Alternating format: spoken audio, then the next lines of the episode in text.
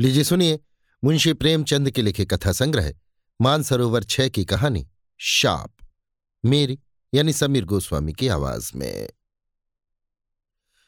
मैं बर्लिन नगर का निवासी हूँ। मेरे पूज्य पिता भौतिक विज्ञान के सुविख्यात ज्ञाता थे। भौगोलिक अन्वेषण का शौक मुझे भी बाल्यावस्था ही से था। उनके स्वर्गवास के बाद मुझे ये धुन सवार हुई कि पैदल पृथ्वी के समस्त देश देशांतरों की सैर करूँ। मैं विपुल धन का स्वामी था। वे सब रुपए एक बैंक में जमा कर दिए और उससे शर्त कर ली कि मुझे यथा समय रुपए भेजता रहे। इस कार्य से निवृत्त होकर मैंने सफ़र का सामान पूरा किया। आवश्यक वैज्ञानिक यंत्र साथ लिए और ईश्वर का नाम लेकर चल खड़ा हुआ। उस समय ये कल्पना मेरे हृदय में गुदगुदी पैदा कर रही थी कि मैं वो पहला प्राणी हूँ जिसे ये बात सूझी है कि पैरों से पृथ्वी को नापे। अन्य यात्रियों ने रेल जहाज़ और मोटर कार की शरण ली है। मैं पहला ही वो वीर आत्मा हूँ जो अपने पैरों के बूते पर प्रकृति के विराट उपवन की सैर के लिए उद्यत हुआ हूँ। अगर मेरे साहस और उत्साह ने ये कष्ट साध्य यात्रा पूरी कर ली तो भद्र संसार मुझे सम्मान और गौरव के मसनत पर बैठावेगा और अनंत काल तक मेरी कीर्ति के राग अलापे जाएँगे।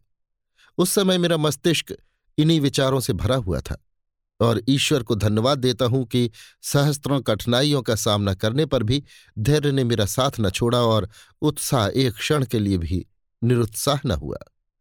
मैं वर्षों ऐसे स्थानों में रहा हूँ जहाँ निर्जनता के अतिरिक्त कोई दूसरा साथी न था। वर्षों ऐसे स्थानों में रहा हूँ जहाँ की पृथ्वी और आकाश हिम की शिलाएँ थी। मैं भयंकर जंतुओं के पहलू में सोया हूँ, पक्षियों के घोंसलों में रातें काटी हैं। किंतु ये सारी बलाएँ कट गईं और वो समय अब दूर नहीं कि साहित्य और विज्ञान संसार मेरे चरणों पर शीश नवाए। मैंने इस यात्रा में बड़े बड़े अद्भुत दृश्य देखे और कितनी ही जातियों के आहार, व्यवहार रहन सहन का अवलोकन किया।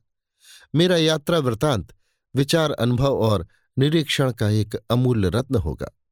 मैंने ऐसी ऐसी आश्चर्यजनक घटनाएँ आँखों से देखी हैं जो अलिफ लैला की कथाओं से कम मनोरंजक न होंगी। परंतु वो घटना जो मैंने ज्ञान सरोवर के तट पर देखी, उसका उदाहरण मुश्किल से मिलेगा। मैं उसे कभी न भूलूँगा। यदि मेरे इस तमाम परिश्रम का उपहार यही एक रहस्य होता तो भी मैं उसे पर्याप्त समझता। मैं ये बता देना आवश्यक समझता हूँ कि मैं मिथ्यावादी नहीं और न सिद्धियों तथा विभूतियों पर मेरा विश्वास है। मैं उस विद्वान का भक्त हूँ, जिसका आधार तर्क और न्याय पर है। यदि कोई दूसरा प्राणी यही घटना मुझसे बयान करता तो मुझे उस पर विश्वास करने में बहुत संकोच होता। किंतु मैं जो कुछ बयान कर रहा हूँ, वो सत्य घटना है। यदि मेरे इस आश्वासन पर भी कोई उस पर अविश्वास करे तो ये उसकी मानसिक दुर्बलता और विचारों की संकीर्णता है। यात्रा का सातवां वर्ष था और ज्येष्ठ का महीना। मैं हिमालय के दामन में ज्ञान सरोवर के तट पर हरी भरी घास पर लेटा हुआ था। ऋतु अत्यंत सुहावनी थी। ज्ञान सरोवर के स्वच्छ निर्मल जल में आकाश और पर्वत श्रेणी का प्रतिबिंब, जल पक्षियों का पानी पर तैरना, शुभ्र हिम श्रेणी का सूर्य के प्रकाश से चमकना आदि दृश्य ऐसे मनोहर थे कि मैं आत्मोल्लास से वेहवल हो गया। मैंने स्विट्जरलैंड और अमेरिका के बहुप्रशंसित दृश्य देखे हैं, पर उनमें ये शांतिप्रद शोभा कहा? मानव बुद्धि ने उनके प्राकृतिक सौंदर्य को अपनी कृत्रिमता से कलंकित कर दिया है। मैं तल्लीन होकर इस स्वर्गीय आनंद का उपभोग कर रहा था कि सहसा मेरी दृष्टि एक सिंह पर जा पड़ी, जो मंद गति से कदम बढ़ाता हुआ मेरी ओर आ रहा था। उसे देखते ही मेरा खून सूख गया, होश उड़ गए। ऐसा वृहदाकार भयंकर जंतु मेरी नज़र से न गुजरा था। वहाँ ज्ञान सरोवर के अतिरिक्त कोई ऐसा स्थान नहीं था, जहाँ भागकर अपनी जान बचाता। मैं तैरने में कुशल हूँ, पर मैं ऐसा भयभीत हो गया कि अपने स्थान से हिल ना सका। मेरे अंग प्रत्यंग मेरे काबू से बाहर थे। समझ गया कि मेरी ज़िंदगी यहीं तक थी। इस शेर के पंजे से बचने की कोई आशा न थी। अकस्मात मुझे स्मरण हुआ कि मेरी जेब में एक पिस्तौल गोलियों से भरी हुई रखी है, जो मैंने आत्मरक्षा के लिए चलते समय साथ ले ली थी और अब तक प्राणपण से इसकी रक्षा करता आया था। आश्चर्य है कि इतनी देर तक मेरी स्मृति कहाँ सोई रही। मैंने तुरंत ही पिस्तौल निकाली और निकट था कि शेर पर वार करूँ कि मेरे कानों में ये शब्द सुनाई दिए। मुसाफिर, ईश्वर के लिए वार न करना, अन्यथा मुझे दुख होगा। सिंहराज, से तुझे हानि न पहुंचेगी। मैंने चकित होकर पीछे की ओर देखा तो एक युवती रमणी आती हुई दिखाई दी। उसके हाथ में एक सोने का लोटा था और दूसरे में एक तश्तरी। मैंने जर्मनी की हूरें और कोहकाफ की परियाँ देखी हैं, पर हिमाचल पर्वत की ये अप्सरा मैंने एक ही बार देखी और उसका चित्र आज तक हृदय पट पर खिंचा हुआ है। मुझे स्मरण नहीं कि रफेल या कोरेजियो ने भी कभी ऐसा चित्र खींचा हो। बेंडाइक और रैमब्रांड के आकृति चित्रों ने भी ऐसी मनोहर छवि नहीं देखी। पिस्तौल मेरे हाथ से गिर पड़ी। कोई दूसरी शक्ति इस समय मुझे अपने भयावह परिस्थिति से निश्चिंत न कर सकती थी। मैं उस सुंदरी की ओर देख ही रहा था कि वो सिंह के पास आई। सिंह उसे देखते ही खड़ा हो गया और मेरी ओर सशंक नेत्रों से देखकर मेघ की भांति गरजा। रमणी ने एक रूमाल निकालकर उसका मुँह पहुँचा और फिर लोटे से दूध उड़ेल कर उसके सामने रख दिया। सिंह दूध पीने लगा। मेरे विस्मय की अब कोई सीमा न रही। चकित था कि ये कोई तिलिस्म है या जादू। व्यवहार लोक में हूँ अथवा विचार लोक में। सोता हूँ या जागता। मैंने बहुधा सर्कसों में पालतू शेर देखे हैं, किंतु उन्हें काबू में रखने के लिए किन किन रक्षा विधानों से काम लिया जाता है? उसके प्रतिकूल ये मांसाहारी पशु उस रमणी के सम्मुख इस भांति लेटा हुआ है, मानो वो सिंह की योनि में कोई मृग शावक है। मन में प्रश्न हुआ, सुंदरी में कौन सी चमत्कारिक शक्ति है जिसने सिंह को इस भांति वशीभूत कर लिया? क्या पशु भी अपने हृदय में कोमल और रसिक भाव छिपाए रखते हैं? कहते हैं कि महुअर का अलाप काले नाग को भी मस्त कर देता है। जब ध्वनि में ये सिद्धि है तो सौंदर्य की शक्ति का अनुमान कौन कर सकता है? रूप लालित संसार का सबसे अमूल्य रत्न है। प्रकृति के रचना नैपुण्य का सर्वश्रेष्ठ अंश है। जब सिंह दूध पी चुका तो सुंदरी ने रूमाल से उसका मुँह पोछा और उसका सिर अपने जांघ पर रखकर उसे थपकियाँ देने लगी। सिंह पूछ हिलाता था और सुंदरी की अरुणवर्ण हथेलियों को चाटता था। थोड़ी देर के बाद दोनों एक गुफा में अंतर्हित हो गए। मुझे भी धुंध सवार हुई कि किसी प्रकार इस तिलिस्म को खोलूं, इस रहस्य का उद्घाटन करूँ। जब दोनों अदृश्य हो गए तो मैं भी उठा और दबे पाँव उस गुफा के द्वार तक जा पहुँचा। भय से मेरे शरीर की बोटी बोटी काँप रही थी, मगर इस रहस्य पट को खोलने की उत्सुकता भय को दबाए हुए थी। मैंने गुफा के भीतर झांका तो क्या देखता हूँ कि पृथ्वी पर जरी का फर्श बिछा हुआ है और कारचोबी गाँव तकिए लगे हुए हैं। सिंह मसनत पर गर्व से बैठा हुआ है। सोने चांदी के पात्र, सुंदर चित्र, फूलों के गमले सभी अपने अपने स्थान पर सजे हुए हैं। वो गुफा राजभवन को भी लज्जित कर रही है। द्वार पर मेरी परछाई देखकर वो सुंदरी बाहर निकल आई और मुझसे कहा, यात्री तू कौन है और इधर क्यों करा निकला? कितनी मनोहर ध्वनि थी। मैंने अब की बार समीप से देखा तो सुंदरी का मुख कुमलाया हुआ था। उसके नेत्रों से निराशा झलक रही थी, उसके स्वर में भी करुणा और व्यथा की खटक थी। मैंने उत्तर दिया, देवी, मैं यूरोप का निवासी हूँ, यहाँ देशाटन करने आया हूँ। मेरा परम सौभाग्य है कि आपसे संभाषण करने का गौरव प्राप्त हुआ। सुंदरी के गुलाब से ओंठों पर मधुर मुस्कान की झलक दिखाई दी। उसमें कुछ कुटिल हास्य का भी अंश था। कदाचित ये मेरे इस अस्वाभाविक वाक्य प्रणाली का द्योतक था। तू विदेश से यहाँ आया है। आतिथ्य सत्कार हमारा कर्तव्य है। मैं आज तुझे निमंत्रण देती हूँ। स्वीकार कर। मैंने अवसर देखकर उत्तर दिया, आपकी ये कृपा मेरे लिए गौरव की बात है, पर इस रहस्य ने मेरी भूख प्यास बंद कर दी है। क्या मैं आशा करूँ कि आप इस पर कुछ प्रकाश डालेंगे? सुंदरी ने ठंडी सांस लेकर कहा, मेरी राम कहानी विपत्ति की एक बड़ी कथा है।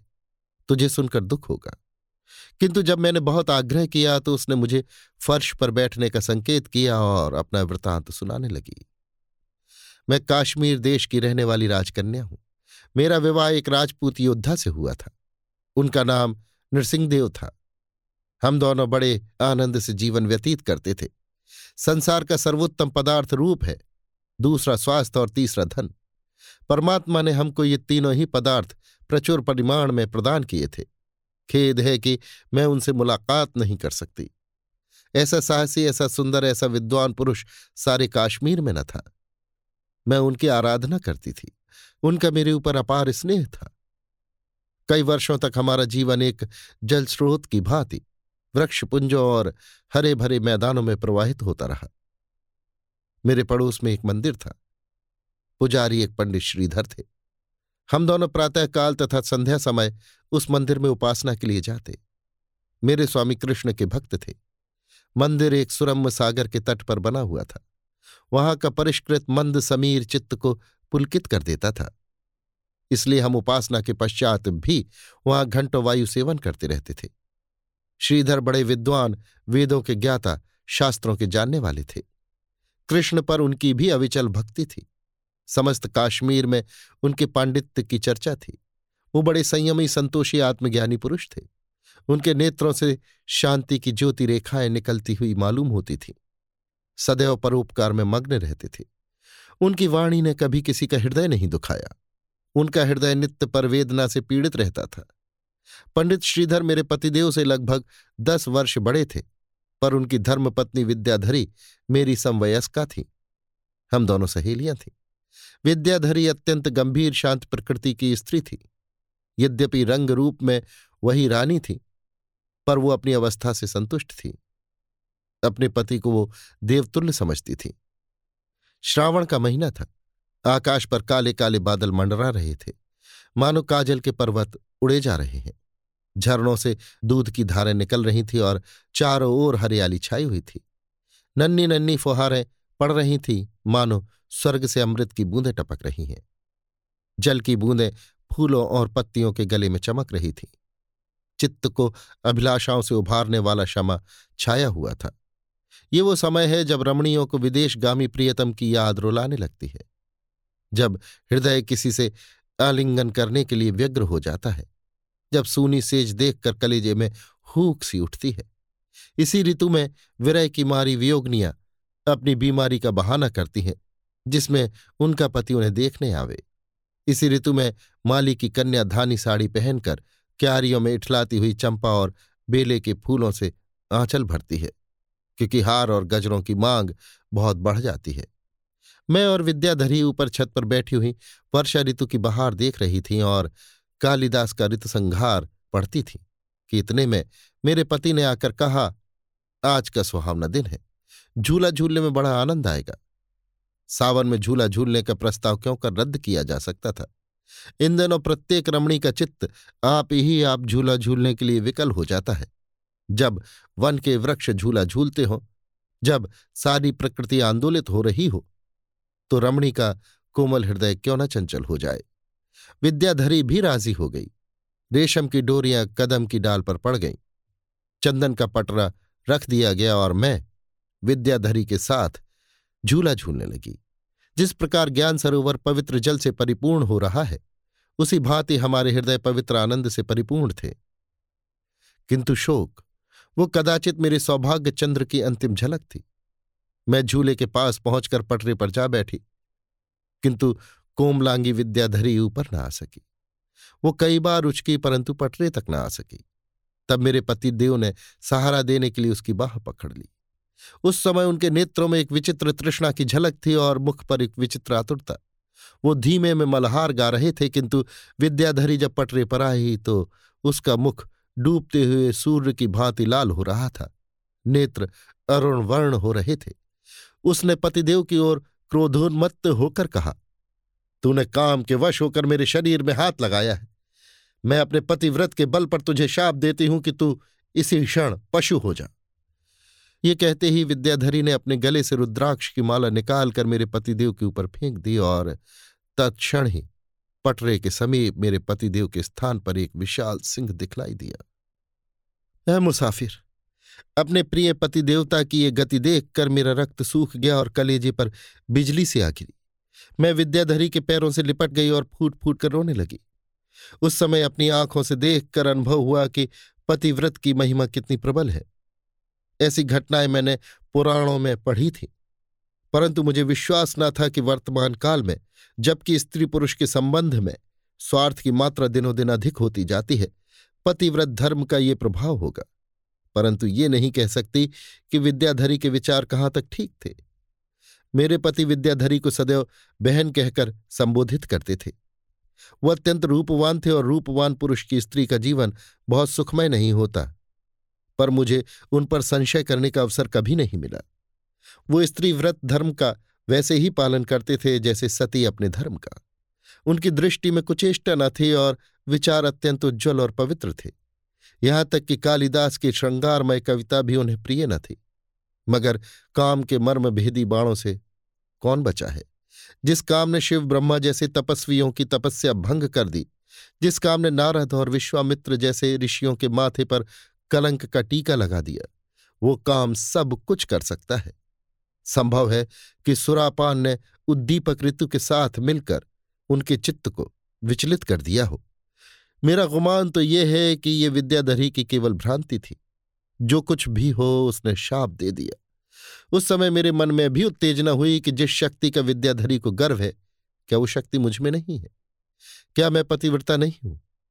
किंतु हा मैंने कितना ही चाहा कि शाप के शब्द मुँह से निकालूं, पर मेरी जबान बंद हो गई। अखंड विश्वास जो विद्याधरी को अपने पतिव्रत पर था, मुझे न था। विवशता ने मेरे प्रतिकार के आवेग को शांत कर दिया। मैंने बड़ी दीनता के साथ कहा, बहन, तुमने ये क्या किया? विद्याधरी ने निर्दय होकर कहा, मैंने कुछ नहीं किया। ये उसके कर्मों का फल है। मैं तुम्हें छोड़कर और किसकी शरण जाऊँ? क्या तुम इतनी दया न करोगी? विद्याधरी, मेरे की अब कुछ नहीं हो सकता। मैं, देवी तुम पतिव्रत धारणी हो। तुम्हारे वाक्य की महिमा अपार है। तुम्हारा क्रोध यदि मनुष्य से पशु बना सकता है तो क्या तुम्हारी दया पशु से मनुष्य न बना सकेगी? विद्याधरी प्राश्चित करो। इसके अतिरिक्त उद्धार का कोई उपाय नहीं। ऐ मुसाफिर, मैं राजपूत की कन्या हूँ। मैंने विद्याधरी से अधिक अनुनय विनय नहीं की। उसका हृदय दया का आगार था। यदि मैं उसके चरणों पर शीश रख देती तो कदाचित उसे मुझ पर दया आ जाती, किंतु राजपूत की कन्या इतना अपमान नहीं सह सकती।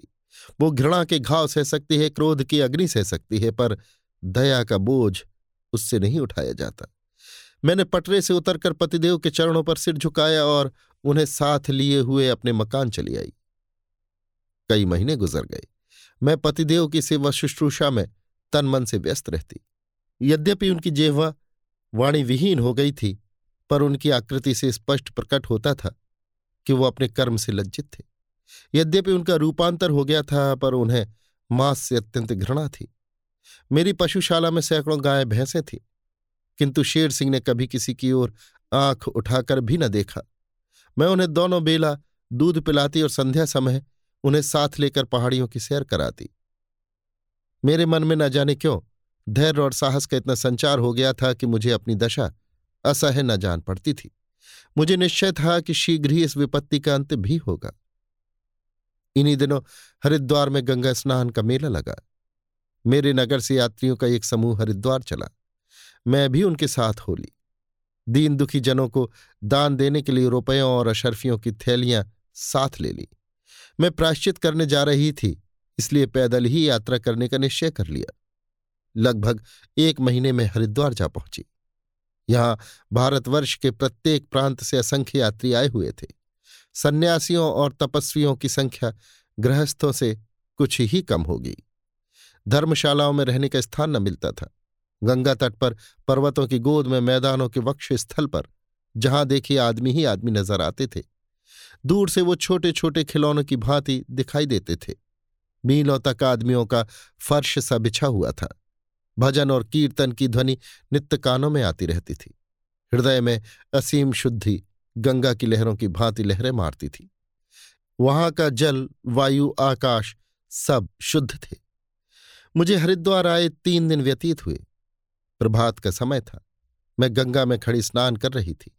सहसा मेरी दृष्टि ऊपर की ओर उठी तो मैंने किसी आदमी को पुल की ओर झांकते देखा। अकस्मात उस मनुष्य का पाँव ऊपर उठ गया और सैकड़ों ही गज की ऊंचाई से गंगा में गिर पड़ा। सहस्त्रों आँखें ये दृश्य देख रही थी, पर किसी का साहस न हुआ कि उस अभागे मनुष्य की जान बचाए। भारतवर्ष के अतिरिक्त ऐसा संवेदना शून्य और कौन देश होगा? और ये वो देश है जहाँ परमार्थ मनुष्य का कर्तव्य बताया गया है। लोग बैठे हुए अपंगों की भांति तमाशा देख रहे थे। सभी हतबुद्धि से हो रहे थे। धारा प्रबल वेग से प्रवाहित थी और जल बर्फ़ से भी अधिक शीतल। मैंने देखा कि वो धारा के साथ बहता चला जाता था। ये हृदय विदारक दृश्य मुझसे न देखा गया। मैं तैरने में अभ्यस्त थी। मैंने ईश्वर का नाम लिया और मन को दृढ़ करके धारा के साथ तैरने लगी। ज्यो ज्यो मैं आगे बढ़ती थी, वो मनुष्य मुझसे दूर होता जाता था, यहाँ तक कि मेरे सारे अंग ठंड से शून्य हो गए। मैंने कई बार चट्टानों को पकड़कर दम लिया, कई बार पत्थरों से टकराई। मेरे हाथ ही न उठते थे। सारा शरीर बर्फ़ का ढांचा सा बना हुआ था।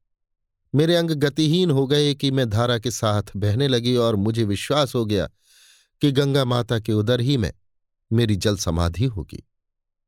अकस्मात मैंने उस पुरुष की लाश को एक चट्टान पर रुकते देखा। मेरा हौसला बंध गया। शरीर में एक विचित्र स्फूर्ति का अनुभव हुआ। मैं ज़ोर लगाकर प्राणपण से उस चट्टान पर जा पहुँची और उसका हाथ पकड़कर खींचा। मेरा कलेजा धक से हो गया। ये श्रीधर पंडित थे। ए मुसाफिर, मैंने ये काम प्राणों को हथेली पर रखकर पूरा किया। जिस समय मैं पंडित श्रीधर की अर्धमृत देह लिए, तट पर आई तो सहस्त्रों मनुष्यों की जयध्वनि से आकाश गूंज उठा। कितने ही मनुष्यों ने चरणों पर सिर झुकाए। अभी लोग श्रीधर को होश में लाने के उपाय कर ही रहे थे कि विद्याधरी मेरे सामने आकर खड़ी हो गई।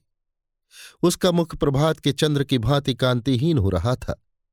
होठ सूखे हुए, बाल बिखरे हुए। आँखों से आंसुओं की झड़ी लगी हुई थी। वो ज़ोर से हाँफ रही थी। दौड़कर मेरे पैरों से चिमट गई, किंतु दिल खोल कर नहीं, निर्मल भाव से नहीं। एक की आँख गर्व से भरी हुई थी और दूसरे की ग्लानी से झुकी हुई। विद्याधरी के मुँह से बात न निकलती थी। केवल इतना बोली, बहन ईश्वर तुमको इस सत्कार्य का फल दे। ए मुसाफिर यह शुभकामना विद्याधरी के अंत स्थल से निकली थी। मैं उसके मुँह से आशीर्वाद सुनकर फूली न समाई। मुझे विश्वास हो गया कि अब की बार जब मैं अपने मकान पर पहुंचूँगी तो पतिदेव मुस्कुराते हुए मुझसे गले मिलने के लिए द्वार पर आएँगे। इस विचार से मेरे हृदय में गुदगुदी सी होने लगी। मैं शीघ्र ही स्वदेश को चल पड़ी। उत्कंठा मेरे कदम बढ़ाए जाती थी। मैं दिन में भी चलती और रात को भी चलती, मगर पैर थकना ही न जानते थे। ये आशा कि वो मोहनी मूर्ति द्वार पर मेरा स्वागत करने के लिए खड़ी होगी, मेरे पैरों में परसे लगाए हुए थी। एक महीने की मंजिल मैंने एक सप्ताह में तय की। पर शोक, जब मकान के पास पहुँची तो उस घर को देखकर दिल बैठ गया और हिम्मत न पड़ी कि अंदर कदम रखूँ। मैं चौखट पर बैठकर देर तक विलाप करती रही। न किसी नौकर का पता, न कहीं पाले हुए पशु ही दिखाई देते थे। द्वार पर धूल उड़ रही थी। जान पड़ता था कि पक्षी घोंसले से उड़ गया है। कलेजे पर पत्थर की सिल रखकर भीतर गई तो क्या देखती हूँ कि मेरा प्यारा सिंह आँगन में मोटी मोटी जंजीरों से बंधा हुआ है। इतना दुर्बल हो गया कि उसके कूल्हों की हड्डियाँ दिखाई दे रही हैं। ऊपर नीचे जिधर देखती थी, उजाड़ सा मालूम होता था। मुझे देखते ही शेर सिंह ने पूछ हिलाई और सहसा उसकी आँखें दीपक की भांति चमक उठी। मैं दौड़कर उनके गले से लिपट गई। समझ गई कि नौकरों ने दगा की। घर की सामग्रियों का कहीं पता न था। सोने चांदी के बहुमूल्य पात्र, फर्श आदि सब गायब थे। हत्यारे मेरे आभूषणों का संदूक भी उठा ले गए इस अपहरण ने मुसीबत का प्याला भर दिया। शायद पहले उन्होंने शेर सिंह को जकड़कर बाँध दिया होगा, फिर खूब दिल खोल कर नोच खसूट की होगी। कैसी विडंबना थी कि धर्म लूटने गई थी और धन लुटा बैठी। दरिद्रता ने पहली बार अपना भयंकर रूप दिखाया। ए मुसाफिर, इस प्रकार लुट जाने के बाद वो स्थान आँखों में कांटे की तरह खटकने लगा। यही वो स्थान था जहाँ हमने आनंद के दिन काटे थे। इन्हीं क्यारियों में हमने मृगों की भांति किलोल किए थे। प्रत्येक वस्तु से कोई न कोई स्मृति संबंधित थी। उन दिनों की याद करके आँखों से रक्त के आँसू बहने लगते थे। बसंत की ऋतु थी। बौर की महक से वायु सुगंधित हो रही थी। महुए के वृक्षों के नीचे परियों के शयन करने के लिए मोतियों की शैया बिछी हुई थी। करौंदे और नींबू के फलों की सुगंध से चित्त प्रसन्न हो जाता था। मैंने अपनी जन्मभूमि को सदैव के लिए त्याग दिया। मेरी आँखों से आंसुओं की एक बूंद भी न गिरी। जिस जन्मभूमि की याद यावत जीवन हृदय को व्यथित करती रहती है, उससे मैंने यो मुँह मोड़ लिया, मानो कोई बंदी कारागार से मुक्त हो जाए। एक सप्ताह तक मैं चारों ओर भ्रमण करके अपने भावी निवास स्थान का निश्चय करती रही। अंत में सिंधु नदी के किनारे एक निर्जन स्थान मुझे पसंद आया। यहाँ एक प्राचीन मंदिर था। शायद किसी समय वहाँ देवताओं का वास था, पर इस समय वो बिल्कुल उजाड़ था। देवताओं ने काल को विजय किया हो, पर समय चक्र को नहीं। शनि शनि मुझे इस स्थान से प्रेम हो गया और वो स्थान पथिकों के लिए धर्मशाला बन गया। मुझे यहाँ रहते तीन वर्ष व्यतीत हो चुके थे। वर्षा ऋतु में एक दिन संध्या के समय मुझे मंदिर के सामने से एक पुरुष घोड़े पर सवार जाता दिखाई दिया। मंदिर से प्रायः दो सौ गज की दूरी पर एक रमणीक सागर था। उसके किनारे कचनार वृक्षों के झुरमुट थे। वो सवार उस झुरमुट में जाकर अदृश्य हो गया। अंधकार बढ़ता जाता था। एक क्षण के बाद मुझे उस ओर किसी मनुष्य का चीतकार सुनाई दिया। फिर बंदूकों के शब्द सुनाई दिए और उनकी ध्वनि से पहाड़ गूंज उठा। ए मुसाफिर, ये दृश्य देखकर मुझे किसी भीषण घटना का संदेह हुआ। मैं तुरंत उठ खड़ी हुई। एक कटार हाथ में ली और उस सागर की ओर चल दी। अब मूसलाधार वर्षा होने लगी थी, मानो आज के बाद फिर कभी न बरसेगा। रह रहकर गर्जन की ऐसी भयंकर ध्वनि उठती थी, मानो सारे पहाड़ आपस में टकरा गए हों। बिजली की चमक ऐसी तीव्र थी, मानो संसार व्यापी प्रकाश सिमट कर एक हो गया हो। अंधकार का ये हाल था, मानो सहर्ष अमावस्या की रातें गले मिल रही हों। मैं कमर तक पानी में चलती दिल को संभाले हुए आगे बढ़ती जाती थी। अंत में सागर के समीप आ पहुँची। बिजली की चमक ने दीपक का काम किया। सागर के किनारे एक बड़ी सी गुफा थी। इस समय उस गुफा में से प्रकाश ज्योति बाहर आती हुई दिखाई देती थी। मैंने भीतर की ओर झांका तो क्या देखती हूँ कि एक बड़ा सा अलाव जल रहा है। उसके चारों ओर बहुत से आदमी खड़े हुए हैं और एक स्त्री आग्ने नेत्रों से घूर घूर कर कह रही है मैं अपने पति के साथ उसे भी जलाकर भस्म कर दूँगी। मेरे कुतूहल की कोई सीमा न रही। मैंने सांस बंद कर ली और हदबुद्धि की भांति ये कौतुक देखने लगी। उस स्त्री के सामने एक रक्त से लिपटी हुई लाश पड़ी थी और लाश के समीप ही एक मनुष्य रस्सियों से बंधा हुआ सिर झुकाए बैठा था। मैंने अनुमान किया कि ये वही अश्वारोही पथिक है, जिस पर इन डाकुओं ने आघात किया था। ये शव डाकू सरदार का है। और ये स्त्री डाकू की पत्नी है। उसके सिर के बाल बिखरे हुए थे और आँखों से अंगारे निकल रहे थे। हमारे चित्रकारों ने क्रोध को पुरुष कल्पित किया है। मेरे विचार में स्त्री का क्रोध इससे कहीं घातक और विध्वंसकारी होता है। क्रोधोन्मत्त होकर वो कोमलांगी सुंदरी ज्वाला शिखर बन जाती है। उस स्त्री ने दांत पीस कर कहा, मैं अपने पति के साथ इसे भी जलाकर भस्म कर दूँगी। ये कहकर उसने उस रस्सियों से बंधे हुए पुरुष को घसीटा और दहकती हुई चिता में डाल दिया। आह कितना भयंकर, कितना रोमांचकारी दृश्य था। स्त्री ही अपनी द्वेष की अग्नि शांत करने में इतनी पिशाचनी हो सकती है। मेरा रक्त खोलने लगा। अब एक क्षण भी विलंब करने का अवसर न था। मैंने कटार खींच ली, डांकू चौक करते तरबितर हो गए। समझे मेरे साथ और भी लोग होंगे। मैं बेधड़क चिता में घुस गई और क्षण मात्र में उस अभागे पुरुष को अग्नि के मुख से निकाल लाई। अभी केवल उसके वस्त्र ही जले थे। जैसे सर्प अपना शिकार छिन जाने से फुपकारता हुआ लपकता है, उसी प्रकार गरजती हुई लपटें मेरे पीछे दौड़ी। ऐसा प्रतीत होता था कि अग्नि भी उसके रक्त की प्यासी हो रही थी। इतने में डाकू संभल गए और आहत सरदार की पत्नी पिशाचनी की भांति मुँह खोले मुझ पर झपटी। समीप था कि हत्यारे मेरी बोटियाँ कर दे। इतने में गुफा के द्वार पर मेघ गर्जन की सी ध्वनि सुनाई दी और शेर सिंह रौद्र रूप धारण किए हुए भीतर पहुँचे।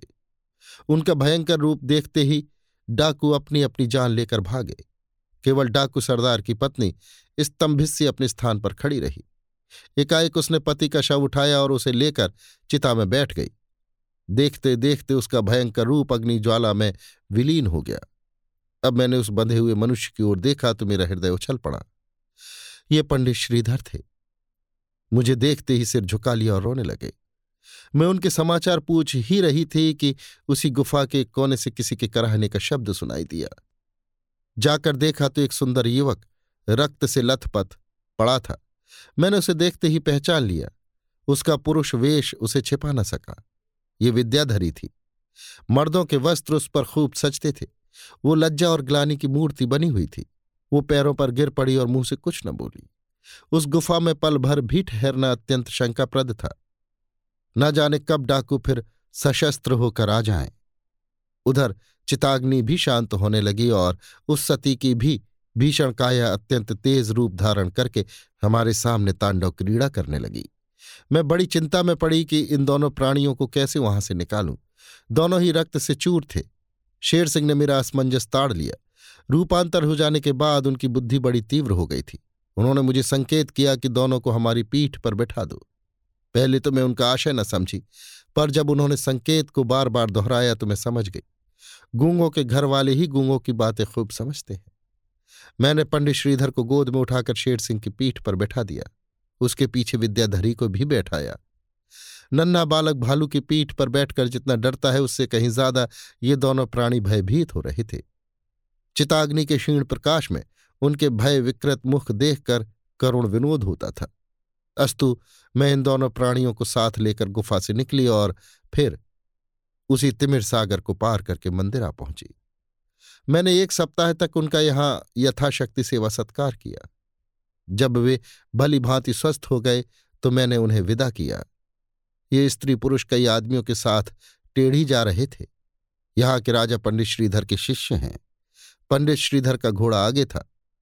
विद्याधरी सवारी का अभ्यास न होने के कारण पीछे थी। उनके दोनों रक्षक भी उनके साथ थे। जब डाकुओं ने पंडित श्रीधर को घेरा और पंडित ने पिस्तौल से डाकू सरदार को गिराया तो कोलाहल सुनकर विद्याधरी ने घोड़ा बढ़ाया। दोनों रक्षक तो जान लेकर भागे। विद्याधरी को डाकुओं ने पुरुष समझकर घायल कर दिया और तब दोनों प्राणियों को बांधकर गुफा में डाल दिया। शेष बातें मैंने अपनी आँखों देखी। यद्यपि यहाँ से विदा होते समय विद्याधरी का रोम रोम मुझे आशीर्वाद दे रहा था, पर हा, अभी प्राश्चित पूरा न हुआ था। इतना आत्मसमर्पण करके भी मैं सफल मनोरथ न हुई थी। ए मुसाफिर, उस प्रांत में अब मेरा रहना कठिन हो गया। डाकू बंदू के लिए हुए शेर सिंह की तलाश में घूमने लगे। विवश होकर एक दिन मैं वहाँ से चल खड़ी हुई और दुर्गम पर्वतों को पार करती हुई यहाँ आ निकली। ये स्थान मुझे ऐसा पसंद आया कि मैंने इस गुफा को अपना घर बना लिया है। आज पूरे तीन वर्ष गुजरे जब मैंने पहले पहल ज्ञान सरोवर के दर्शन किए। उस समय भी यही ऋतु थी। मैं ज्ञान सरोवर में पानी भरने गई हुई थी, सहसा क्या देखती हूँ कि एक युवक मुश्की घोड़े पर सवार, रत्न जटित आभूषण पहने, हाथ में चमकता हुआ भाला लिए चला आता है। शेर सिंह को देखकर वो ठिठका और भाला संभाल कर उन पर वार कर बैठा। शेर सिंह को भी क्रोध आया। उनके गर्जन की ऐसी गगन भेदी ध्वनि उठी कि ज्ञान सरोवर का जल आंदोलित हो गया और तुरंत घोड़े से खींचकर उसकी छाती पर पंजी रख दिए। मैं घड़ा छोड़कर दौड़ी। युवक का प्राणांत होने वाला ही था कि मैंने शेर सिंह के गले में हाथ डाल दिए और उनका सिर सहलाकर क्रोध शांत किया। मैंने उनका ऐसा भयंकर रूप कभी नहीं देखा था।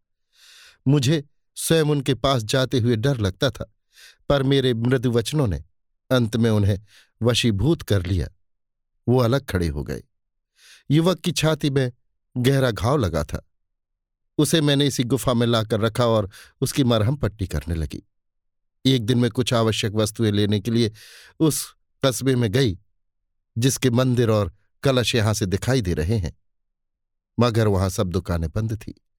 बाजारों में खाक उड़ रही थी। चारों ओर से आपा छाया हुआ था। मैं बहुत देर तक इधर उधर घूमती रही। किसी मनुष्य की सूरत भी न दिखाई देती थी कि उससे वहाँ का सब समाचार पूछो। ऐसा विदित होता था, मानो ये अदृश्य जीवों की बस्ती है। सोच ही रही थी कि वापस चलूँ कि घोड़ों की टापों की ध्वनि कानों में आई और एक क्षण में एक स्त्री सिर से पैर तक काले वस्त्र धारण किए, एक काले घोड़े पर सवार आती हुई दिखाई दी। उसके पीछे कई सवार और प्यादे काली वर्दियाँ पहने आ रहे थे।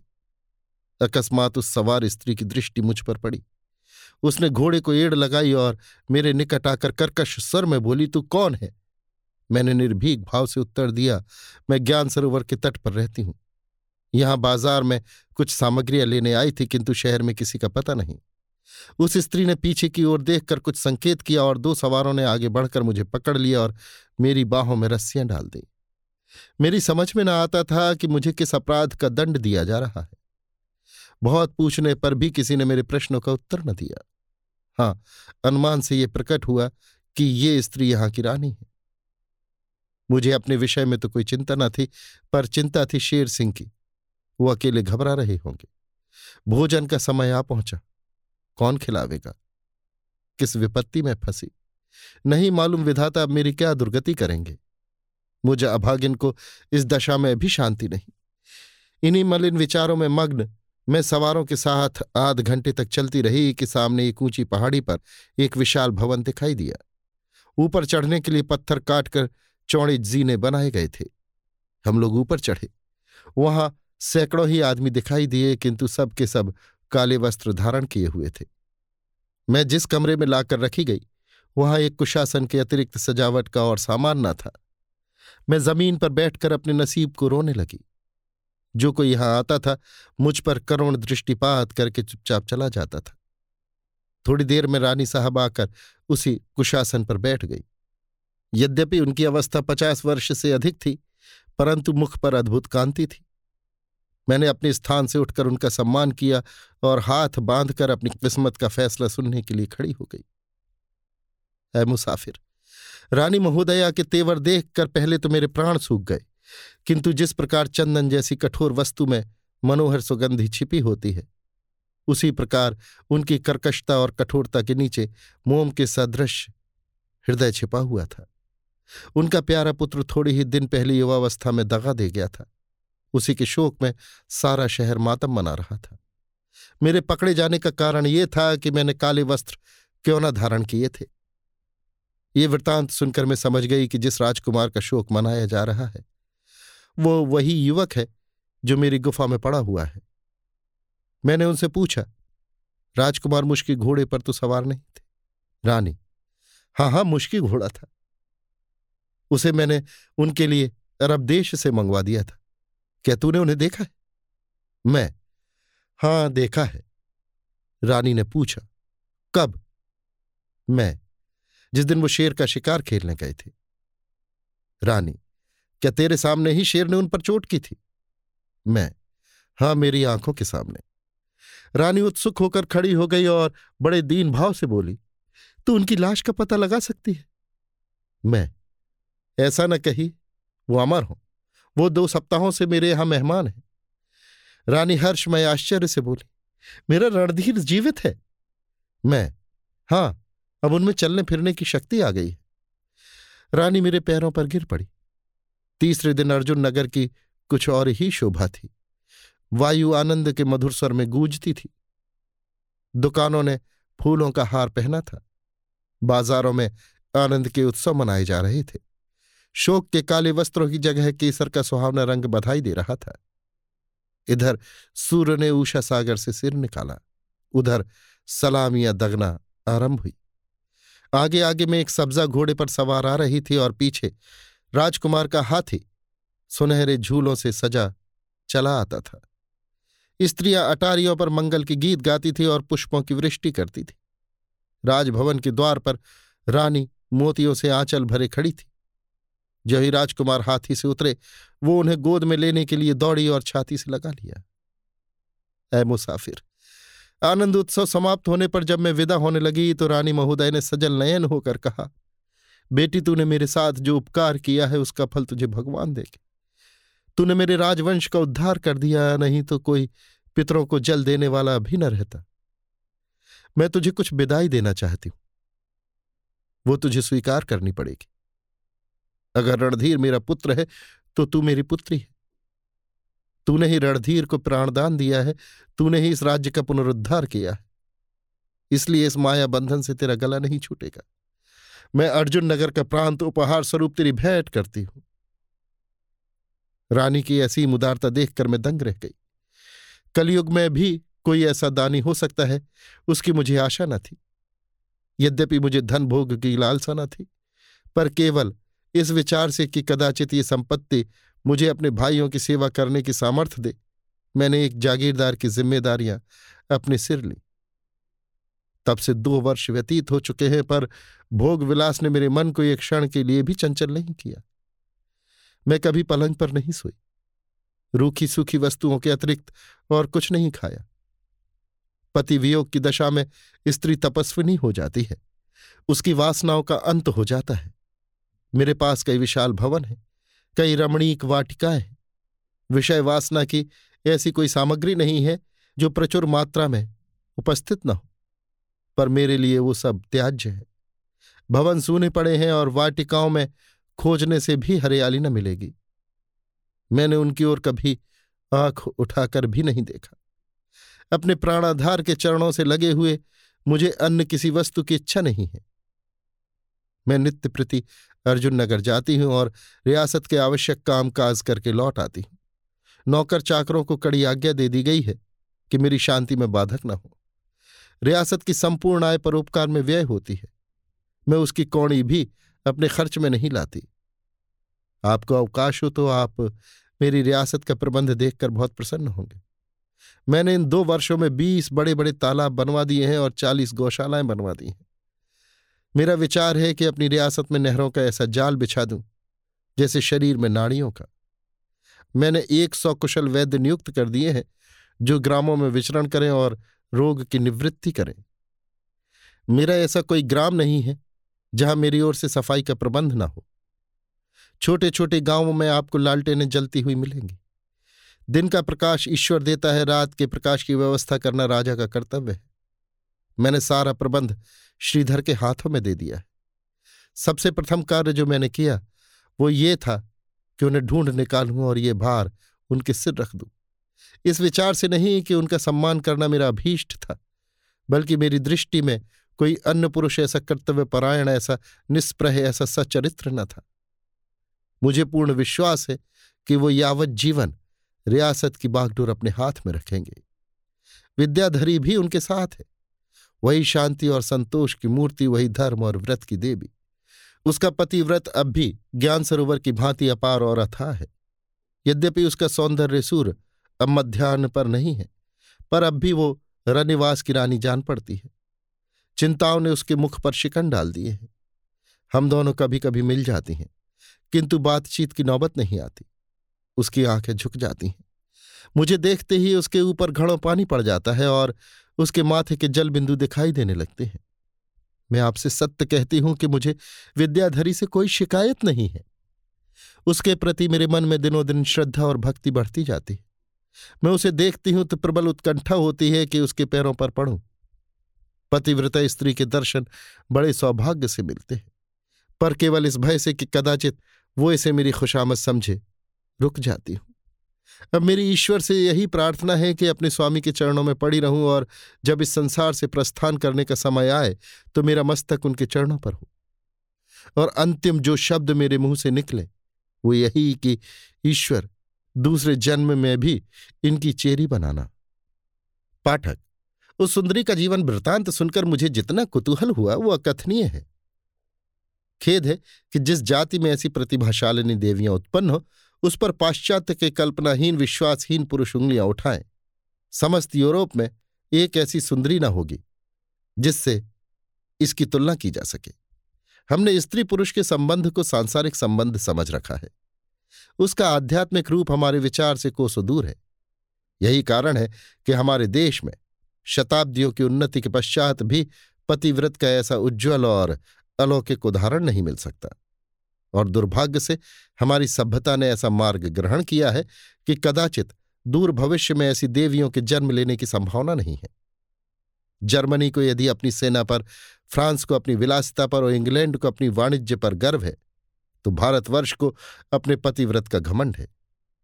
क्या यूरोप निवासियों के लिए लज्जा की बात नहीं है कि होमर और वर्जिल, डेंटे और गेटे, शेक्सपियर और यूगो जैसे उच्च कोटि के कवि एक भी सीता या सावित्री की रचना न कर सके। वास्तव में यूरोपीय समाज ऐसे आदर्शों से वंचित है। मैंने दूसरे दिन ज्ञान सरोवर से बड़ी अनिच्छा के साथ विदा मांगी और यूरोप को चला। मेरे लौटने का समाचार पूर्व ही प्रकाशित हो चुका था। जब मेरा जहाज़ हेम्बर्ग के बंदरगाह में पहुँचा तो सहर्ष नर नारी सैकड़ों विद्वान और राजकर्मचारी मेरा अभिवादन करने के लिए खड़े थे।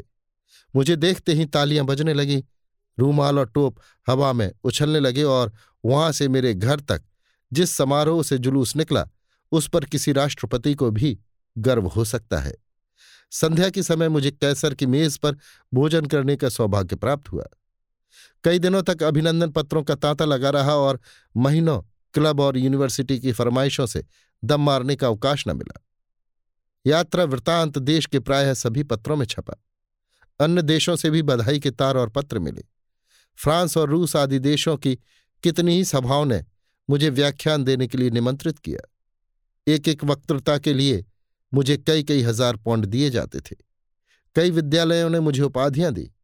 जार ने अपना ऑटोग्राफ भेजकर सम्मानित किया, किंतु इन आदर सम्मान की आंधियों से मेरे चित्त को शांति न मिलती थी और ज्ञान सरोवर का सुरम्य तट और वो गहरी गुफा और वो मृदुभाषणी रमणी सदैव आँखों के सामने फिरती रहती। उसके मधुर शब्द कानों में गूंजा करते। मैं थिएटरों में जाता और स्पेन और जार्जिया की सुंदरियों को देखता, किंतु हिमालय की अप्सरा मेरे ध्यान से न उतरती। कभी कभी कल्पना में मुझे वो देवी आकाश से उतरती हुई मालूम होती। तब चित्त चंचल हो जाता और विकल उत्कंठा होती कि किसी तरह पर लगाकर ज्ञान सरोवर के तट पहुँच जाऊँ। आखिर एक रोज मैंने सफ़र का सामान दुरुस्त किया और उसी मिति के, ठीक एक हज़ार दिनों के बाद, जबकि मैंने पहली बार ज्ञान सरोवर के तट पर कदम रखा था, मैं फिर वहाँ जा पहुँचा। प्रभात का समय था। गिरिराज सुनहरा मुकुट पहने खड़े थे। मंद समीर के आनंदमय झोंकों से ज्ञान सरोवर के निर्मल प्रकाश से प्रतिबिंबित जल इस प्रकार लहरा रहा था, मानो अगणित अप्सराएँ आभूषणों से जगमगाती हुई नृत्य कर रही हों।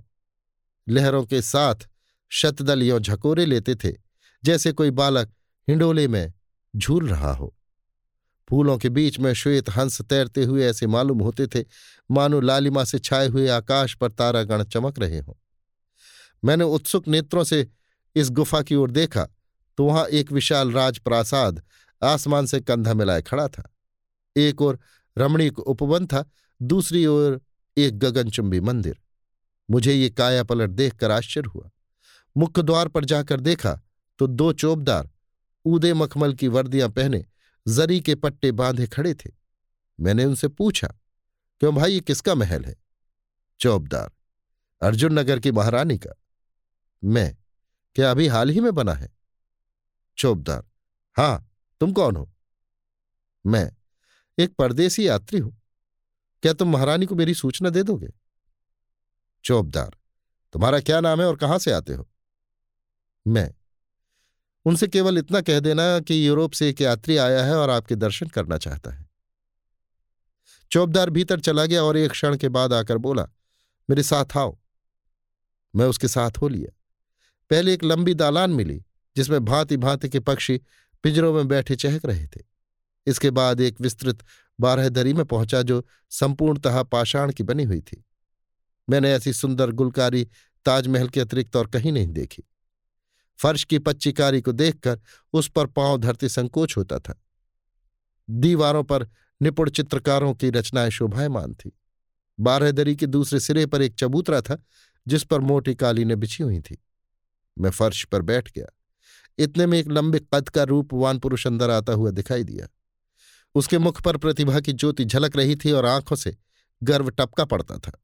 उसकी काली और भाले की नौक के सदृश तनी हुई मूछे और भौरे की तरह काले घुंघराले बाल उसकी आकृति की कठोरता को नम्र कर रहे थे। विनयपूर्ण वीरता का इससे सुंदर चित्र नहीं खिंच सकता। उसने मेरी ओर देखकर मुस्कुराते हुए कहा, आप मुझे पहचानते हैं? मैं अदब से खड़ा होकर बोला, मुझे आपसे परिचय का सौभाग्य नहीं प्राप्त हुआ। वो कालीन पर बैठ गया और बोला, मैं शेर सिंह हूँ। मैं आवाक रह गया। शेर सिंह ने फिर कहा, क्या आप प्रसन्न नहीं है? कि आपने मुझे पिस्तौल का लक्ष्य नहीं बनाया? मैं तब पशु था, मनुष्य हूँ। मैंने कहा, आपको हृदय से धन्यवाद देता हूँ। यदि आज्ञा हो तो मैं आपसे एक प्रश्न करना चाहता हूँ। शेर सिंह ने मुस्कुराकर कहा, मैं समझ गया, पूछिए। मैं? जब आप समझ ही गए तो मैं पूछू क्यों? शेर सिंह, संभव है मेरा अनुमान ठीक ना हो? मैं। मुझे भय है कि उस प्रश्न से आपको दुख ना हो। शेर सिंह, कम से कम आपको मुझसे ऐसी शंका न करनी चाहिए। मैं, विद्याधरी के भ्रम में कुछ सार था। शेर सिंह ने सिर झुकाकर देर में उत्तर दिया। जी हाँ, था। जिस वक्त मैंने उसकी कलाई पकड़ी थी, उस समय आवेश से मेरा एक एक अंग काँप रहा था। मैं विद्याधरी के उस अनुग्रह को मरण पर्यंत न भूलूँगा। मगर इतना प्रायश्चित करने पर भी मुझे अपनी ग्लानी से निवृत्ति न हुई। संसार की कोई वस्तु स्थिर नहीं, किंतु पाप की कालिमा अमर और अमिट है।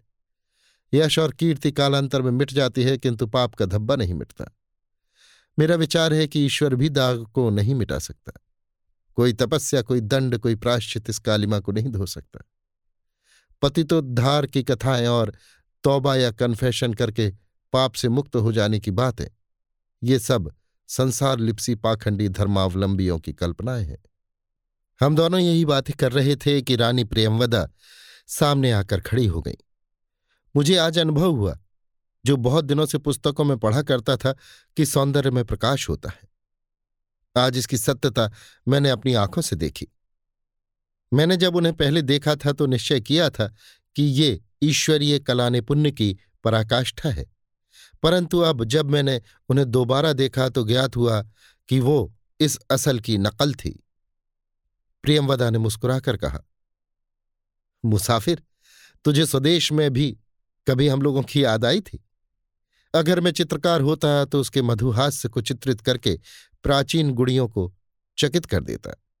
उसके मुँह से ये प्रश्न सुनने के लिए तैयार न था। यदि इसी भांति में उसका उत्तर देता तो शायद वो मेरी धृष्टता होती और शेर सिंह के तेवर बदल जाते। मैं ये भी न कह सका कि मेरे जीवन का सबसे सुखद भाग वही था जो ज्ञान सरोवर के तट पर व्यतीत हुआ था। किंतु मुझे इतना साहस भी न हुआ। मैंने दबी जमान से कहा, क्या मैं मनुष्य नहीं हूँ? तीन दिन बीत गए। इन तीन दिनों में खूब मालूम हो गया कि पूर्व को आतिथ्य सेवी क्यों कहते हैं। यूरोप का कोई दूसरा मनुष्य जो यहाँ की सभ्यता से परिचित ना हो, इन सत्कारों से ऊब जाता। किंतु मुझे इन देशों के रहन सहन का बहुत अनुभव हो चुका है, और मैं इसका आदर करता हूँ। चौथे दिन मेरी विनय पर रानी प्रियमवदा ने अपनी शेष कथा सुनानी शुरू की। ए मुसाफिर, मैंने तुझसे कहा था कि अपनी रियासत का शासनभार मैंने श्रीधर पर रख दिया था और जितनी योग्यता और दूरदर्शिता से उन्होंने इस काम को संभाला है उसकी प्रशंसा नहीं हो सकती। ऐसा बहुत कम हुआ है कि एक विद्वान पंडित, जिसका सारा जीवन पठन पाठन में व्यतीत हुआ हो, एक रियासत का बोझ संभाले। किंतु राजा बीरबल की भांति पंडित श्रीधर भी सब कुछ कर सकते हैं। मैंने परीक्षार्थ उन्हें ये काम सौंपा था। अनुभव ने सिद्ध कर दिया कि वो इस कार्य के सर्वथा योग्य हैं। ऐसा जान पड़ता है कि कुल परंपरा ने उन्हें इस काम के लिए अभ्यस्त कर दिया। जिस समय उन्होंने इसका काम अपने हाथ में लिया, ये रियासत एक उजाड़ ग्राम की सादृश्य थी। अब वो धन धान्यपूर्ण एक नगर है। शासन का कोई ऐसा विभाग नहीं, जिस पर उनकी सूक्ष्म दृष्टि न पहुँची हो। थोड़े ही दिनों में लोग उनके शील स्वभाव पर मुग्ध हो गए और राजा रणधीर सिंह भी उन पर कृपा दृष्टि रखने लगे। पंडित जी पहले शहर से बाहर एक ठाकुर द्वारे में रहते थे। किंतु जब राजा साहब से मेलजोल बढ़ा तो उनके आग्रह से विवश होकर राजमहल में चले आए। यहाँ तक परस्पर मैत्री और घनिष्ठता बढ़ी कि मान प्रतिष्ठा का विचार जाता रहा। राजा साहब पंडित जी से संस्कृत भी पढ़ते थे और उनके समय का अधिकांश भाग पंडित जी के मकान पर ही कटता था। किंतु शोक, ये विद्या प्रेम या शुद्ध मित्र भाव का आकर्षण न था। ये सौंदर्य का आकर्षण था। यदि उस समय मुझे लेश मात्र भी संदेह होता कि रणधीर सिंह की एक घनिष्ठता कुछ और ही पहलू लिए हुए है तो उसका अंत इतना खेदजनक न होता जितना कि हुआ। उनकी दृष्टि विद्याधरी पर उस समय पड़ी जब वो ठाकुर द्वारे में रहती थी और ये सारी कुयोजनाएँ उसी की करामात थी। राजा साहब स्वभावतः बड़े ही सचरित्र और संयमी पुरुष हैं, किंतु जिस रूप ने मेरे पति जैसे देव पुरुष का ईमान डिगा दिया वो सब कुछ कर सकता है। भोली भाली विद्याधरी मनोविकारों की इस कुटिल नीति से बेखबर थी। जिस प्रकार छलांगे मारता हुआ हिरन व्याध की फैलाई हुई हरी हरी घास से प्रसन्न होकर उस ओर बढ़ता है और ये नहीं समझता कि प्रत्येक पग मुझे सर्वनाश की ओर लिए जाता है। उसी भांति विद्याधरी को उसका चंचल मन अंधकार की ओर खींच लिए जाता था। वो राजा साहब के लिए अपने हाथों से बीड़े लगाकर भेजती, पूजा के लिए चंदन रगड़ती, रानी जी से भी उसका बहनापा हो गया। वो एक क्षण के लिए भी उसे अपने पास से न जाने देती, दोनों साथ साथ बाघ की सैर करती साथ साथ झूला झूलती साथ साथ चौपड़ खेलती। ये उनका श्रृंगार करती और वो उनकी मांग चोटी संवारती। मानु विद्याधरी ने रानी के हृदय में वो स्थान प्राप्त कर लिया, जो किसी समय मुझे प्राप्त था। लेकिन वो गरीब क्या जानती थी कि जब मैं बाघ की रविशों में विचरती हूँ तो कुवासना मेरे तलवों के नीचे आँखें बिछाती है। जब मैं झूला झूलती हूँ तो वो आड़ में बैठी हुई आनंद से झूमती है। इस एक सरल हृदय अबला स्त्री के लिए चारों ओर से चक्रव्यूह रचा जा रहा था। इस प्रकार एक वर्ष व्यतीत हो गया। राजा साहब का रक्त जब्त दिनों दिन बढ़ता जाता था। पंडित जी को, उनसे वो स्नेह हो गया जो गुरु जी को अपने एक होनहार शिष्य से होता है। मैंने जब देखा कि आठों पहर का ये सहवास पंडित जी के काम में विघ्न डालता है तो एक दिन मैंने उनसे कहा, यदि आपको कोई आपत्ति न हो तो दूरस्थ देहातों का दौरा आरंभ कर दें और इस बात का अनुसंधान करें कि देहातों में कृषकों के लिए बैंक खोलने में हमें प्रजा से कितनी सहानुभूति और कितनी सहायता की आशा करनी चाहिए। पंडित जी के मन की बात नहीं जानती, पर प्रत्यक्ष में उन्होंने कोई आपत्ति नहीं की। दूसरे ही दिन प्रातःकाल चले गए, किंतु आश्चर्य है कि विद्याधरी उनके साथ न गई। अब तक पंडित जी जहाँ कहीं जाते थे, विद्याधरी परछाई की भांति उनके साथ रहती थी। असुविधा या कष्ट का विचार भी उसके मन में न आता था। पंडित जी कितना ही समझाएँ, कितना ही डराएँ, पर वो उनका साथ न छोड़ती थी, पर अब की बार कष्ट के विचार ने उसे कर्तव्य के मार्ग से विमुख कर दिया। पहले उसका पतिव्रत एक वृक्ष था, जो उसके प्रेम की क्यारी में अकेला खड़ा था। किंतु अब उस क्यारी में मैत्री का घास पात निकल आया था, जिनका पोषण भी उसी भोजन पर अवलंबित था। ऐ मुसाफिर, छह महीने गुजर गए और पंडित श्रीधर वापस न आए। पहाड़ों की चोटियों पर छाया हुआ हिम घुल घुल कर नदियों में बहने लगा। उनकी गोद में फिर रंग बिरंग के फूल लहलहाने लगे। चंद्रमा की किरणें फिर फूलों की महक सूंघने लगीं। सभी पर्वतों के पक्षी अपनी वार्षिक यात्रा समाप्त कर फिर स्वदेश आ पहुँचे। किंतु पंडित जी, रियासत के कामों में ऐसे उलझे कि मेरे निरंतर आग्रह करने पर भी अर्जुन नगर न आए। विद्याधरी की ओर से वो इतने उदासीन क्यों हुए समझ में नहीं आता था। उन्हें तो उसका वियोग एक क्षण के लिए भी असह था। किंतु इससे अधिक आश्चर्य की बात यह थी कि विद्याधरी ने भी आग्रहपूर्ण पत्रों के लिखने के अतिरिक्त उनके पास जाने का कष्ट न उठाया। वो अपने पत्रों में लिखती, स्वामी जी, मैं बहुत व्याकुल हूँ, यहाँ मेरा जी जरा भी नहीं लगता। एक दिन एक एक वर्ष के समान व्यतीत होता है। न दिन को चैन, न रात को नींद। क्या आप मुझे भूल गए? मुझसे कौन सा अपराध हुआ? क्या आपको मुझ पर दया भी नहीं आती? मैं आपके वियोग में रो रो कर मरी जाती हूँ। नित्य स्वप्न देखती हूँ कि आप आ रहे हैं, पर स्वप्न सच्चा नहीं होता। उसके पत्र ऐसे ही प्रेममय शब्दों से भरे होते थे और इसमें भी कोई संदेह नहीं कि जो कुछ वो लिखती थी, वो भी अक्षरशाह सत्य था।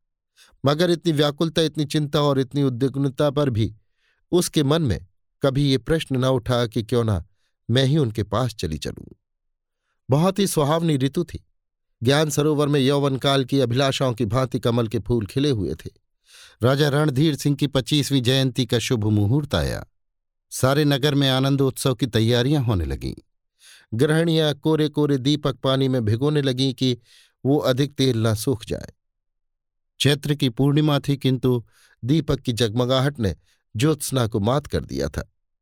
मैंने राजा साहब के लिए इस्फहान से एक रत्न जटित तलवार मंगा रखी थी।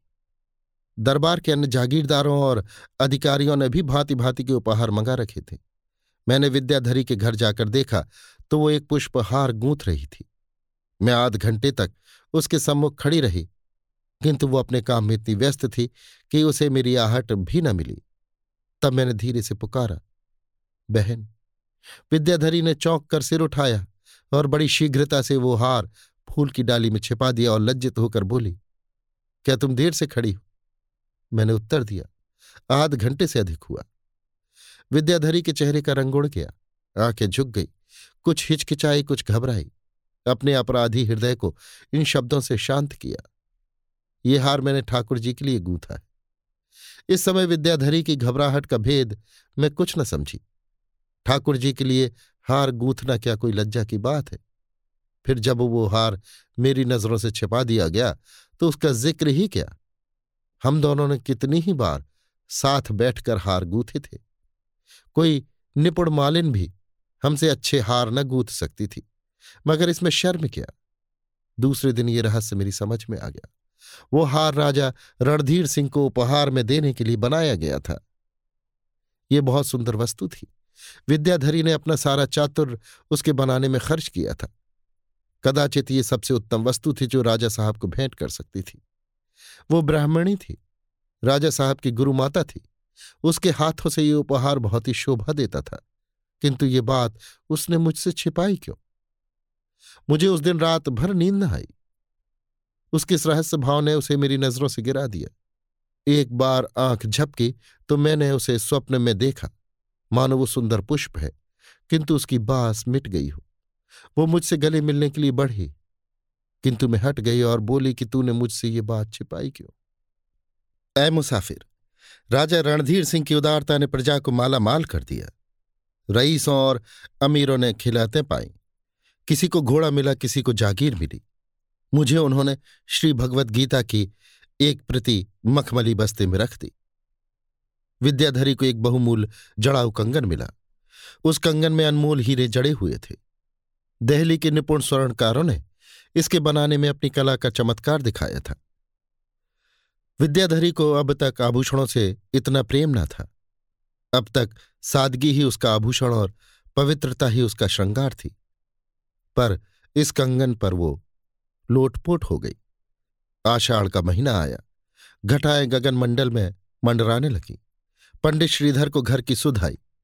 पत्र लिखा कि मैं आ रहा हूँ। विद्याधरी ने मकान खूब साफ़ कराया और स्वयं अपना बनाव श्रृंगार किया। उसके वस्त्रों से चंदन की महक उड़ रही थी। उसने कंगन को संदूकचे से निकाला और सोचने लगी कि इसे पहनूं या न पहनूं। उसके मन ने निश्चय किया कि न पहनूँगी।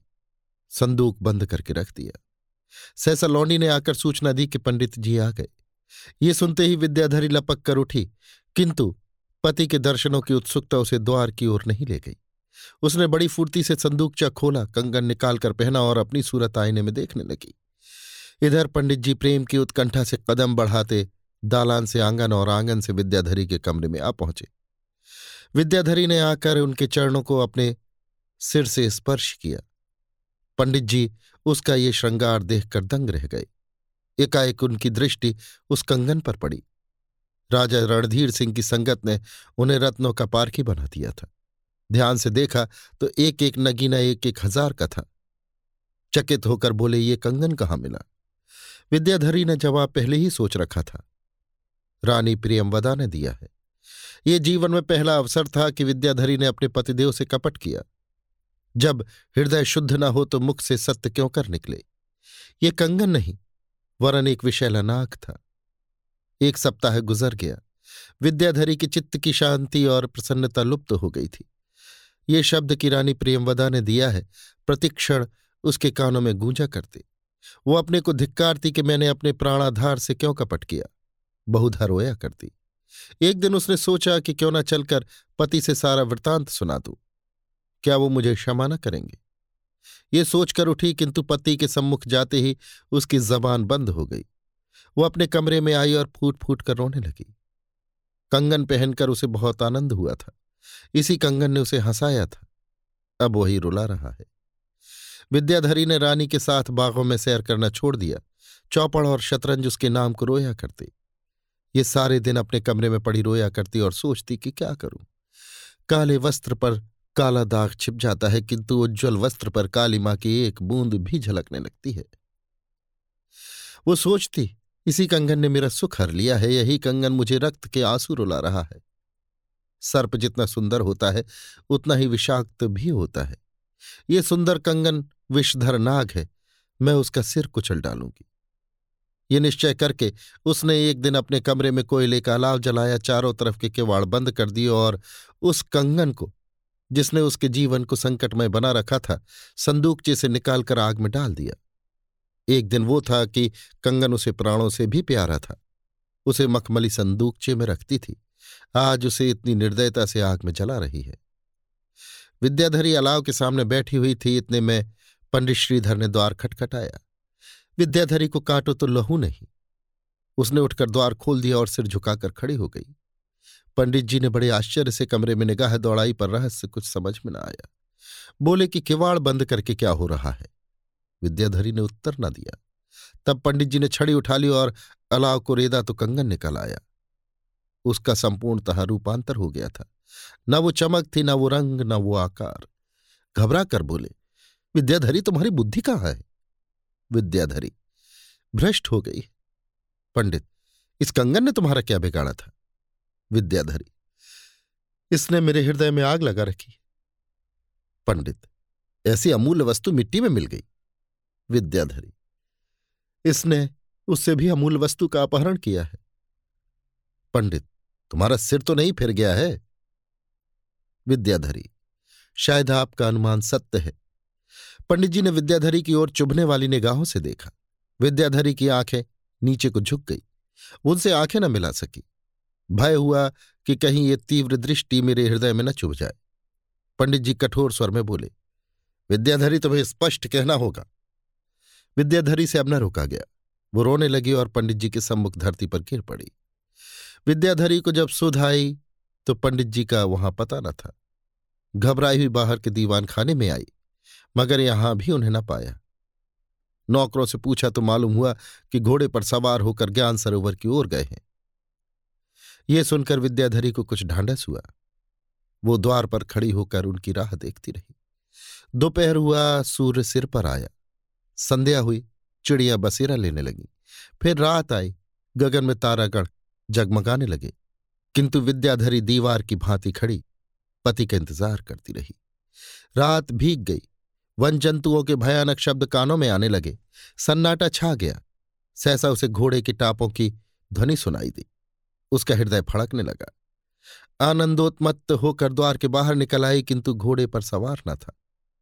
विद्याधरी को अब विश्वास हो गया कि अब पतिदेव के दर्शन न होंगे। या तो उन्होंने सन्यास ले लिया या आत्मघात कर लिया। उसके कंठ से वैराग्य और विषाद में डूबी हुई ठंडी सांस निकली। वहीं भूमि पर बैठ गई और सारी रात खून के आँसू बहाती रही। जब ऊषा की निद्रा भंग हुई और पक्षी आनंद गान करने लगे, तब वो दुखिया उठी और अंदर जाकर लेट रही। जिस प्रकार सूर्य का ताव जल को सोख लेता है, उसी भांति शोक के ताव ने विद्याधरी का रक्त जला दिया। मुख से ठंडी सांस निकलती थी, आँखों से गर्म आँसू बहते थे। भोजन से अरुचि हो गई और जीवन से घृणा। इसी अवस्था में एक दिन राजा रणधीर सिंह संवेदना भाव से उसके पास आए। उन्हें देखते ही विद्याधरी की आँखें रक्तवर्ण हो गईं, क्रोध से ओठ कांपने लगे। झल्लाई हुई नागिन की भांति फुपकार कर उठी और राजा के सम्मुख आकर कर्कश स्वर में बोली, पापी, ये आग तेरी ही लगाई हुई है। यदि मुझमें अब भी कुछ सत्य है तो तुझे इस दुष्टता के कड़वे फल मिलेंगे। ये तीर कैसे शब्द राजा के हृदय में चुभ गए, मुँह से एक शब्द भी न निकला। काल से न डरने वाला राजपूत एक स्त्री की आग्नेय दृष्टि से काँप उठा। एक वर्ष बीत गया। हिमालय की मनोहर हरियाली छाई। फूलों ने पर्वत की गोद में क्रीड़ा करनी शुरू की। ये ऋतु बीती। जल थल ने बर्फ़ की सफ़ेद चादर ओढ़ी। जल पक्षियों की मालाएँ मैदानों की ओर उड़ती हुई दिखाई देने लगी। ये मौसम भी गुजरा। नदी नालों में दूध की धारें बहने लगी। चंद्रमा की स्वच्छ निर्मल ज्योति ज्ञान सरोवर में थिरकने लगी, परंतु पंडित श्रीधर की कुछ टूह न लगी। विद्याधरी ने राजभवन त्याग दिया और एक पुराने निर्जन मंदिर में तपस्विनों की भांति कालक्षेप करने लगी। उस दुखिया की दशा कितनी करुणाजनक थी। उसे देखकर मेरी आँखें भर आती थी। वो मेरी प्यारी सखी थी। उसकी संगत में मेरे जीवन के कई वर्ष आनंद से व्यतीत हुए थे। उसका ये अपार दुख देखकर मैं अपना दुख भूल गई। एक दिन वो था कि उसने अपने पतिव्रत के बल पर मनुष्य को पशु के रूप में परिणत कर दिया था और आज ये दिन है कि उसका पति भी उसे त्याग रहा है। किसी स्त्री के हृदय पर इससे अधिक लज्जाजनक, इससे अधिक प्राण प्राणघातक आघात नहीं लग सकता। उसकी तपस्या ने मेरे हृदय में उसे फिर उसी सम्मान के पद पर बिठा दिया। उसके सतीत्व पर फिर मेरी श्रद्धा हो गई, किंतु उससे कुछ पूछते सांत्वना देते मुझे संकोच होता था। मैं डरती थी कि कहीं विद्याधरी ये न समझे कि मैं उससे बदला ले रही हूँ। कई महीनों के बाद जब विद्याधरी ने अपने हृदय का बोझा हल्का करने के लिए स्वयं मुझसे ये वृतांत कहा तो मुझे ज्ञान हुआ कि ये सब कांटे राजा रणधीर सिंह के बोए हुए थे। उन्हीं की प्रेरणा से रानी जी ने पंडित जी के साथ जाने से रोका। उसके स्वभाव ने जो कुछ रंग बदला, वो रानी जी ही की कुसंगति का फल था। उन्हीं की देखा देखी उसे बनाव श्रृंगार की चाट पड़ी। उन्हीं के मना करने से उसने कंगन का भेद पंडित जी से छिपाया। ऐसी घटनाएँ स्त्रियों के जीवन में नित्य होती रहती हैं और उन्हें जरा भी शंका नहीं होती। विद्याधरी का पतिव्रत आदर्श था, इसलिए ये विचलता उसके हृदय में चुभने लगी। मैं ये नहीं कहती कि विद्याधरी कर्तव्य पथ से विचलित नहीं हुई। चाहे किसी के बहकाने से, चाहे अपने भोलेपन से, उसने कर्तव्य का सीधा रास्ता छोड़ दिया, परंतु पाप कल्पना उसके दिल से कोसों दूर थी। अह, मुसाफिर, मैंने पंडित श्रीधर का पता लगाना शुरू किया। मैं उनकी मनोवृत्ति से परिचित थी। वो श्री रामचंद्र के भक्त थे। कौशलपुर की पवित्र भूमि और सरयू नदी के रमणीक तट उनके जीवन के सुख स्वप्न थे। मुझे ख्याल आया कि संभव है उन्होंने अयोध्या की राह ली हो। कहीं मेरे प्रयत्न से उनकी खोज मिल जाती और मैं उन्हें लाकर विद्याधरी के गले से मिला देती तो मेरा जीवन सफल हो जाता। इस विरहिणी ने बहुत दुख झेले कि अब भी देवताओं को उस पर दया न आएगी। एक दिन मैंने शेर सिंह से कहा और पाँच विश्वस्त मनुष्यों के साथ अयोध्या को चली। पहाड़ों से नीचे उतरते ही रेल मिल गई। उसने हमारी यात्रा सुलभ कर दी। बीसवें दिन मैं अयोध्या पहुँच गई और धर्मशाले में ठहरी। फिर सरयू में स्नान करके श्री रामचंद्र के दर्शन को चली। मंदिर के आँगन में पहुँची ही थी कि पंडित श्रीधर की सौम्य मूर्ति दिखाई दी। वो एक कुशासन पर बैठे हुए रामायण का पाठ कर रहे थे और सहस्त्र नर नारी बैठे हुए उनकी अमृतवाणी का आनंद उठा रहे थे। पंडित जी की दृष्टि मुझ पर ज्यों ही पड़ी, वो आसन से उठकर मेरे पास आए और बड़े प्रेम से मेरा स्वागत किया। दो ढाई घंटे तक उन्होंने मुझे उस मंदिर की सैर कराई। मंदिर की छत पर से सारा नगर शतरंज की बिसात की भांति मेरे पैरों के नीचे फैला हुआ दिखाई देता था। मंदगामनी वायु सरयू की तरंगों को धीरे धीरे थपकियाँ दे रही थी। ऐसा जान पड़ता था, मानो स्नेहमयी माता ने इस नगर को अपनी गोद में लिया हो। यहाँ से जब अपने डेरे को चली, तब पंडित जी भी मेरे साथ आए। जब वो इतमान से बैठे तो मैंने कहा आपने तो हम लोगों से नाता ही तोड़ लिया। पंडित जी ने दुखित होकर कहा विधाता की यही इच्छा थी, मेरा क्या वश था? अब तो श्री रामचंद्र की शरण आ गया हूँ, और शेष जीवन उन्हीं की सेवा में भेंट होगा। मैं, आप तो श्री रामचंद्र की शरण में आ गए उस अबला विद्याधरी को किसकी शरण में छोड़ दिया है? पंडित, आपके मुख से ये शब्द शोभा नहीं देते। मैंने उत्तर दिया, विद्याधरी को मेरी सिफारिश की आवश्यकता नहीं है। अगर आपने उसके पतिव्रत पर संदेह किया है तो आपसे ऐसा भीषण पाप हुआ है, जिसका प्राश्चित आप बार बार जन्म लेकर भी नहीं कर सकते। आपकी ये भक्ति इस अधर्म का निवारण नहीं कर सकती। आप क्या जानते हैं कि आपके वियोग में उस दुखिया का जीवन कैसे कट रहा है? किंतु पंडित जी ने ऐसा मुँह बना लिया। मानो, इस विषय में वो अंतिम शब्द कह चुके। किंतु मैं इतनी आसानी से उनका पीछा क्यों छोड़ने लगी? मैंने सारी कथा आद्योपांत सुनाई। और रणधीर सिंह की कपट नीति का रहस्य खोल दिया। तब पंडित जी की आँखें खुली। मैं वाणी में कुशल नहीं हूँ, किंतु उस समय सत्य और न्याय के पक्ष ने मेरे शब्दों को बहुत ही प्रभावशाली बना दिया था। ऐसा जान पड़ता था, मानो मेरी जेहवा पर सरस्वती विराजमान हो। अब वो बातें याद आती हैं तो मुझे स्वयं आश्चर्य होता है। आखिर विजय मेरे ही साथ रही। पंडित जी मेरे साथ चलने पर उद्यत हो गए। यहाँ आकर मैंने शेर सिंह को यहीं छोड़ा और पंडित जी के साथ अर्जुन नगर को चली। हम दोनों अपने विचारों में मग्न थे। पंडित जी की गर्दन शर्म से झुकी हुई थी क्योंकि अब उनकी हैसियत रूठने वालों की भांति नहीं, बल्कि मनाने वालों की तरह थी। आज प्रणय के सूखे हुए धान में फिर पानी पड़ेगा। प्रेम की सूखी हुई नदी फिर उमड़ेगी। जब हम विद्याधरी के द्वार पर पहुँचे तो दिन चढ़ाया था। पंडित जी बाहर ही रुक गए थे। मैंने भीतर जाकर देखा तो विद्याधरी पूजा पर थी। किंतु ये किसी देवता की पूजा न थी। देवता के स्थान पर पंडित जी की खड़ाऊ रखी हुई थी। पतिव्रत का ये अलौकिक दृश्य देखकर मेरा हृदय पुलकित हो गया। मैंने दौड़कर विद्याधरी के चरणों पर सिर झुका दिया। उसका शरीर सूख कर कांटा हो गया था और शोक ने कमर झुका दी थी। विद्याधरी ने मुझे उठाकर छाती से लगा लिया और बोली, बहन, मुझे लज्जित न करो। खूब आई।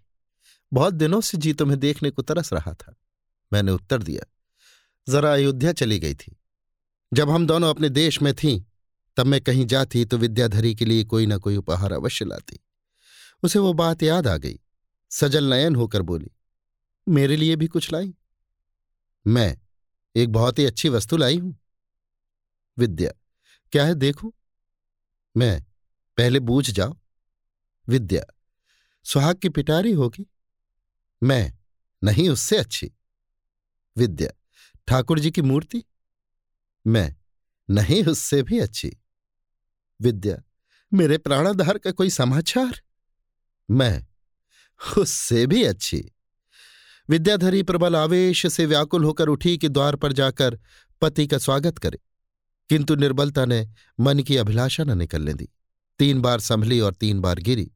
तब मैंने उसका सिर अपनी गोद में रख लिया और आंचल से हवा करने लगी। उसका हृदय बड़े वेग से धड़क रहा था और पति दर्शन का आनंद आँखों से आँसू बनकर निकलता था। जब जरा चित्त सावधान हुआ तो उसने कहा, उन्हें बुला लो, उनका दर्शन मुझे रामबाण हो जाएगा। ऐसा ही हुआ। जो ही पंडित जी अंदर आए, विद्याधरी उठकर उनके पैरों से लिपट गई। देवी ने बहुत दिनों के बाद पति के दर्शन पाए हैं। अश्रुधारा से उनके पैर पखार रही है। मैंने वहाँ ठहरना उचित न समझा। इन दोनों प्राणियों के हृदय में कितनी ही बातें आ रही होंगी। दोनों क्या क्या कहना और क्या क्या सुनना चाहते होंगे? इस विचार से मैं उठ खड़ी हुई और बोली, बहन, अब मैं जाती हूँ, शाम को फिर आऊँगी। विद्याधरी ने मेरी ओर आँखें उठाई। पुतलियों के स्थान पर हृदय रखा हुआ था। दोनों आँखें आकाश की ओर उठाकर बोली, ईश्वर तुम्हें इस यश का फल दे। ए मुसाफिर, मैंने दो बार पंडित श्रीधर को मौत के मुँह से बचाया था।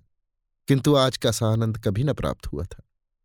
जब मैं ज्ञान सरोवर पर पहुँची तो दोपहर हुआई थी। विद्याधरी की शुभकामना मुझसे पहले ही पहुँच चुकी थी। मैंने देखा कि कोई पुरुष गुफा से निकलकर ज्ञान सरोवर की ओर चला जाता है। मुझे आश्चर्य हुआ कि इस समय यहाँ कौन आया।